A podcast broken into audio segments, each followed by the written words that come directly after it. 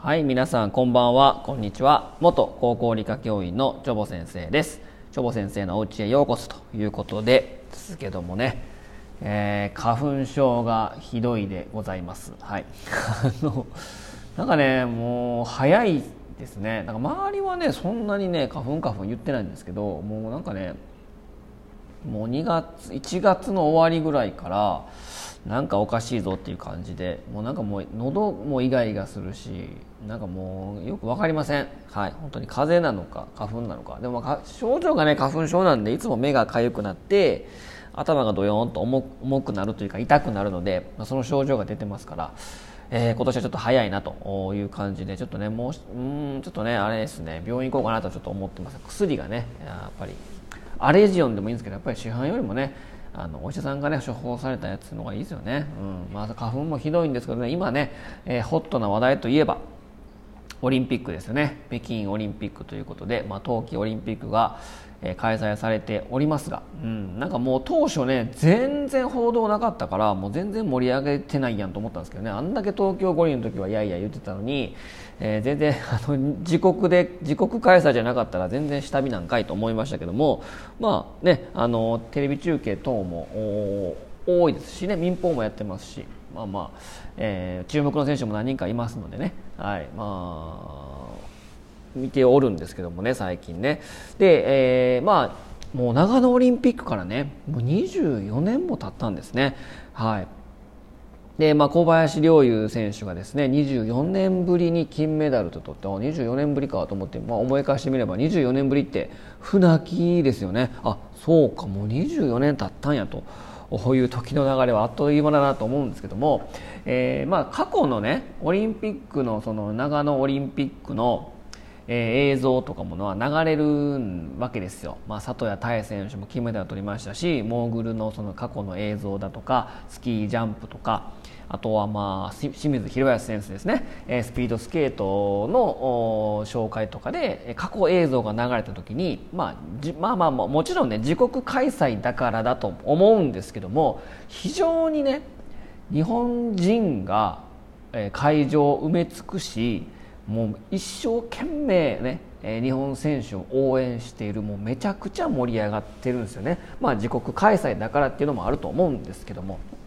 で、えー、まあ去年ですね、まあ、延期しましたけども1年延期しましたが2021年に、東京オリンピックやりましたけども、まあ、まあ無観客だったので、まあ、誰も観客いなかったけども、えー、まあ正直あんまり盛り上がってなかったよね、まあ、コロナ禍っていうこともあるしうんなんかあんまりなんかあ、まあ、テレビで見ている人も多かったけど、まあ、そそうですね。基本的に平日に真っ昼間にやってるから仕事してる人が多いからあんまり見てないよね多分ねみんなね。うん、っていうのがあってまあまあコロナ禍っていうのもあるんだけどなんかねここ最近ですけどまあサッカーの視聴率もちょっと低迷してるしということを考えるとなんかもうなんかまあオリンピックに対して、まあ、スポーツに対してあんまりこう熱狂的に応援するというものが、まあ、コロナ禍っていうのこともあるんだけどなんか下火になってきてません？日本全体が。そこまでなんか応援してない、まあ、私だけかもしれませんけどそう感じるのはね。これなんかこう一生懸命こうみんなで応援していやいや一緒に一段となってね。あなんかもう盛り上げていこうぜみたいなのがないなと思って最近。これなんでなんやろうなってこう、まあ、分析してみるとですね、えー、私なりにちょっと分析してみた結果ですね、まあ、こういうことかなと思うんですけども。これねあのね私のあの考えですよ。これね日本人がね貧乏になったからだと思うんですよ。はい。いきなり何？ぶっ込むねんぶっ込むねんと思うかもしれないですけど。これね平均年収がね、まあのずっと下がってるわけですよね。で、まあ、1997年に、えー、平均年収476万ぐらいだったかな？をピークに下がり続けてるんですよ。だから長野五輪の時は、えー、日本が一番豊か平均年収でいうとね豊かだった頃なんですよ。うん、そうするとねまあ、自分たちが豊かだと気持ちにね余裕ができるんですよ、余裕ができる。そうするとオリンピック見て応援するかみたいなね。おじゃあ長野行ってみようかみたいなね。余裕があると、うん、でそこからもう転落の日本ですから転げ落ちるように、まあ、リーマンショックもありましたしね、うん、転げ落ちるように平均年収が下がってきまして今ピーク時のマイナス50万か60万400万ちょいぐらいなんですよ。平均年収が。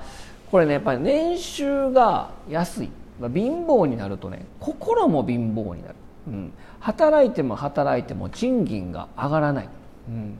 の割に時間がない。人手不足で、えー、自分に回ってくる仕事の量が増える、うん、給料安い。そして時間がない。そうすると余裕がない。スポーツなんかにかまけてる暇はない。働かないといけない。でも賃金が上がらない。負のスパイラル。そして消費税がいつの間にか10%重税。何もかもするのに税金がかかる。ってことになってくるとねもうスポーツ見てる暇なんかね、まあ、ないんですよ、うん、なのでこの経済的に見て日本ってどんどん衰退してるし、まあ、もう後進国なんですよね。もうピーク過ぎてもうなんかもう転げ落ちてる途中のところなんですよね。そうするとねもうねスポーツなんか見てる暇ないんですよ。うん、っていうぐらい時間がない。忙しい。でも給料上がらない。というなんかもうツイッターで愚痴言うみたいなね。もうこの負のスパイラルになってねもうスポーツなんかどうでもええわみたいな、うん、で何にも興味なくなる。政治に対しても無関心。文句言うくせに日本の未来のことを考えてない。それはなぜかっていうと明日生きるか死ぬかがわからない。っていうぐらい余裕がないけどけど働き口はあるんですよ。人手不足だから。でも正規社員は少ない。非正規でぐるぐる回していく。明日自分が首を切られるかもしれない、うん、でも賃金は安いけど働き口があるから自殺率はどんどん安倍政権以降減ってるんですよね、うん、減ってるんですよ。だから人間って豊かではないけど何か働き口があって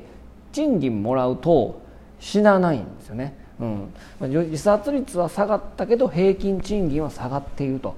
もうなんかもうこの負のスパイラルをねなんとかしないといけないし、まあ、一番最大の理由は消費税ですけどね。消費税増税ですけど、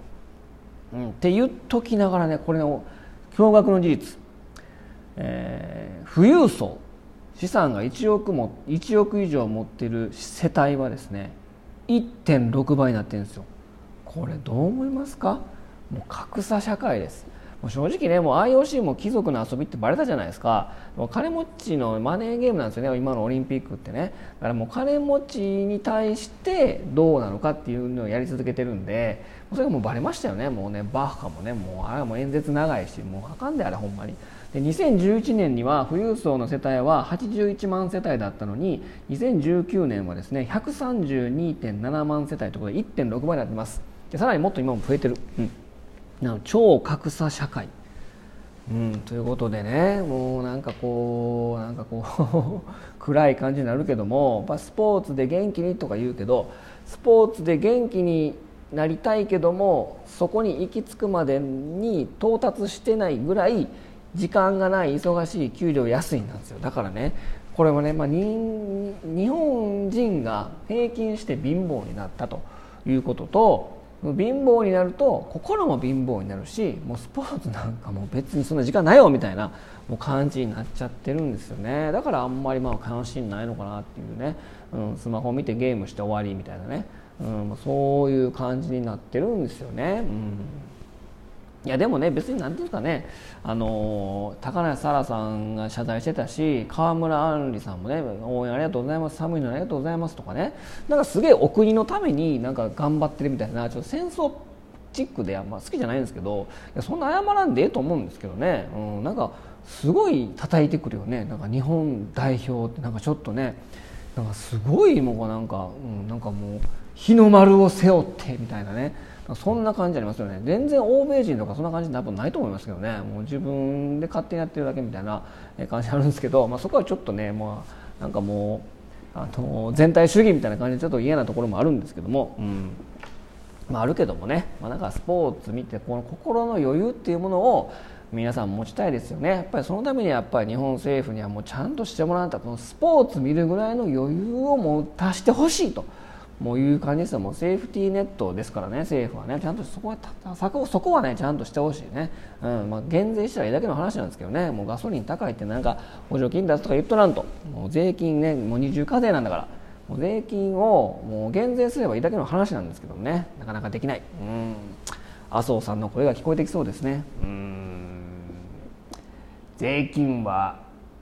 減税したい、うん。